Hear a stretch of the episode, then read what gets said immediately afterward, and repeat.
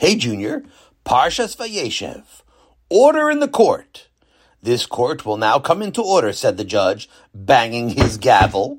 Tzadok Hatzadik sat at the defendant's table next to his lawyer as the judge continued. We are here today for the trial of the city of Jerusalem versus Tzadok ben Ami, the charges against the defendant. I prefer to be called Tzadok Hatzadik, interrupted Tzadok. There will be no interruptions during these proceedings, admonished the judge, and this court will refer to the defendant by his legal name and nothing else. Tzadok crossed his hands disappointingly. And as I was saying, continued the judge, we are here today for the trial of the city of Jerusalem versus Tzadok ben Ami. The charges against the defendant include destroying city property and public disturbance, is the prosecution. I did not destroy city property, Tzadok interrupted again, his lawyer trying unsuccessfully to keep him quiet. I was building a Mizbeach in the park so we could bring Korbanot again.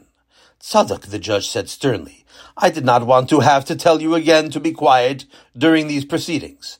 You have a lawyer who will do the talking for you.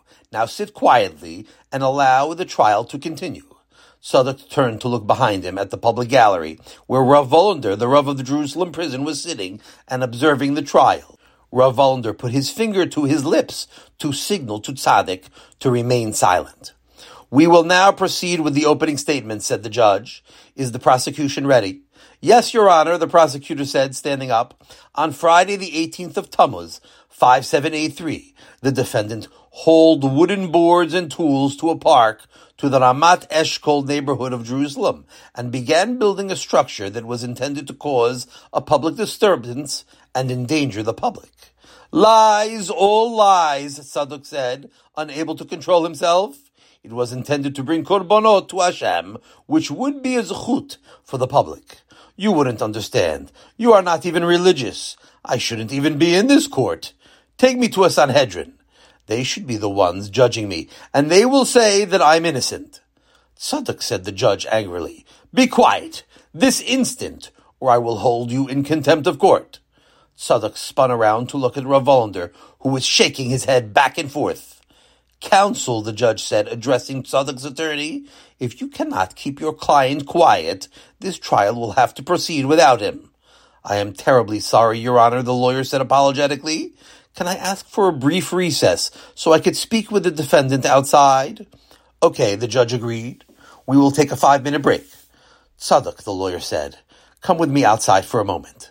Tzadok and his lawyer walked out of the courtroom. Maybe I can help, came Rav Volander's voice from behind them. Rebbe, cried Tzadok, please tell this judge that he is a Rasha and has no right to be judging my case. That's not how it works, Tzadok, Rav Volander said patiently. This is the courtroom that we're in, and you'll only get yourself into more trouble if you don't follow the rules. But it's so hard to keep my mouth shut when they are saying such not nice things about me, Tzadok complained. Tzadok, said Rav Volander, I know that it can sometimes be difficult to remain silent when people are saying things that you don't like. But let's talk for a moment about this week's Parsha. It is Parshat Bilam, asked Tzadok. No, that's not even the name of a parsha, said Rav Volander. This week is Parshas Vayeshev, where Yosef Hatzadik has a dream that he will one day rule over his brothers. Oh, I had a dream like that a few weeks ago, Tzadok said with excitement. But then I woke up and remembered that I don't have any brothers, he added a bit sadly. That's not my point, said Rav Volander. Yosef's dream actually was real. He did end up ruling over his brothers, and you mean I might actually have brothers? asked Tzadok hopefully. No, no, Tzadok. You need to learn to be quiet and listen, Rav Volander said.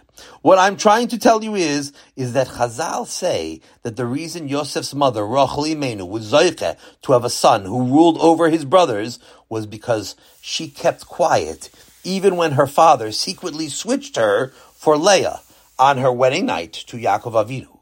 And we see from this the tremendous zechus a person can have from just being quiet. You mean if I don't interrupt the judge, I'll become king as Tzadok? Do you have a piece of tape?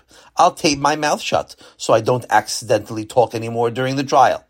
Wait a second, said Rav Volander. I'm not promising you anything. I'm just trying to point out how important it is to remain silent.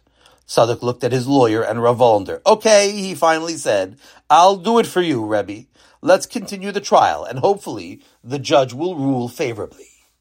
Have a wonderful Shabbos! Takeaway! The zechus of remaining silent is tremendous.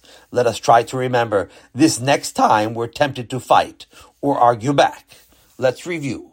Why was the judge forced to stop mid-trial? What did Rochel achieve in the merit of keeping quiet?